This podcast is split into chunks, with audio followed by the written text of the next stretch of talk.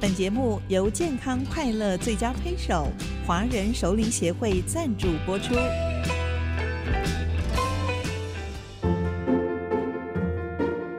顾爸妈，吃百里，顾北母，吃百里。大家好，我是新竹台大分院的詹鼎正副院长。詹副院长，您在前两集介绍了三高当中的高血压和高血糖，分享控制血压、血糖的方法跟重要性。另外呢，三高当中还有一个高血脂，这个也是容易造成我们血管阻塞，引发各种的并发症。可以为大家介绍一下这个疾病吗？好的，呃，我们为大家介绍一下所谓的高血脂哈。大致上我们分两个疾病，一个呢叫做高胆固醇血症。这是我们比较在意的，好，第二个是高三酸甘油脂，那三酸甘油酯哈是相对没有那么危险的，所以呢，在临床上，三酸甘油酯可能要呃很高很高，我们真的才需要治疗。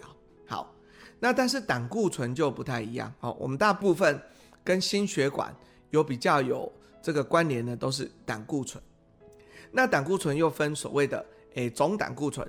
坏的胆固醇跟好的胆固醇，那大家一定记不起来。好，那怎么办？我想重点就是让医生帮你记就可以了。但是呢，如果每次去抽血的时候，呃，我们会配着抽血的指数，还有呢，所谓叫做临床的危险因子。好，譬如说，你如果是男生啊，跟女生的标准就不太一样。如果呢，你的家里有人很早得到了这个心血管疾病，那你的控制就要严格一点。如果你有高血压、有糖尿病，你的控制又要更严格一点。那或者是说你已经做过心导管、有心血管疾病的，那你的标准又要更严格一点。好，那这些大家都记不起来。好，但是呢，不管怎么样，你只要抽完血之后跟临床的危险因子配一配，那医生就会告诉你说，你是不是应该要开始使用药物。好，那大致上如果使用药物之后呢，我们就定期的追踪。之后用叫做最低有效维持剂量，到达你的目标。那目标呢，就又跟你的疾病是联动的。好，譬如说呢，我举一个最简单的例子好了。如果有糖尿病的人，他的坏的胆固醇应该要控制到一百以下。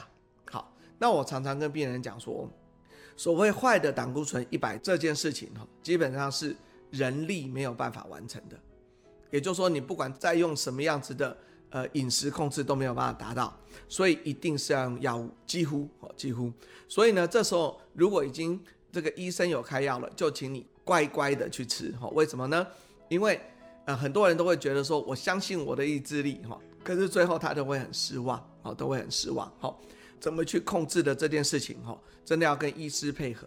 那有问题你可以去问医师好。那另外还有一类的人哦，其实是因为遗传。呃，我们有一些病人看起来很瘦，怎么看都不是应该有三高的，可是呢，他的胆固醇可能一抽，总胆固醇可以到三百，然后呢，坏的胆固醇可能可以到两百多。那这一种人就是真的是遗传的问题，哈，他有一些基因出了一些问题，胆固醇代谢有问题，这种人就是也是一辈子一定要吃药。所以呢，也不要相信说我可以用饮食来控制，那这些都是医生需要跟病人好好的去做沟通。那目前我们胆固醇的药其实大部分都非常有效，至少可以降胆固醇在百分之五十左右。所以有没有吃是常常一翻两瞪眼。好，譬如说一开始如果我的总胆固醇是两百五好了，有吃的人下次回来可能到一百六。好，所以如果呢，诶，我开了药，结果发现说病人下次抽血回来还是两百三。那大致上，你就会跟病人说啊，你应该没有好好吃药，这样吼。那这样也是彼此之间可以做一些很好的追踪，这样子。那如果说，如果说，呃，你已经用了一颗这个全力的药没有办法完成，我们还有第二种的药可以加上去。那甚至呢，如果是那种遗传的，现在有一种针可以打，好，每两周左右打一针，可以把胆固醇降得非常低，好。那所以，我们原则上就是，只要你愿意跟医师配合，好，那你真的都可以把胆固醇控制到一个理想的范围。那这样就可以减少所谓心血管疾病的风险。所以呢，我们应该这样说哈，三高其实常常会连在一起的。所以我们还是希望哈，第一个要从根源做起，意思是说，呃，养生这件事情哈，应该从诶蛮小的时候，可能是中年的时候，好就应该要多多运动啊，然后控制一个良好的体重啊，然后这个呃食物就应该都做一些控制等等。首先让三高不上升。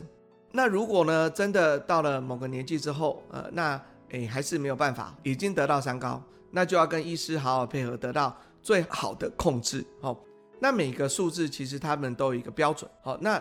目前的药物也都非常的进步，只要你愿意跟医师配合，几乎没有控制不下来。那这样子的话，只要你能够达到目标，基本上你未来心血管的风险就会比你想象的低。好，那这样我们应该就可以得到健康的保障。华人熟龄协会期许熟龄朋友们优雅自信的超越岁月，幸福健康快乐的生活。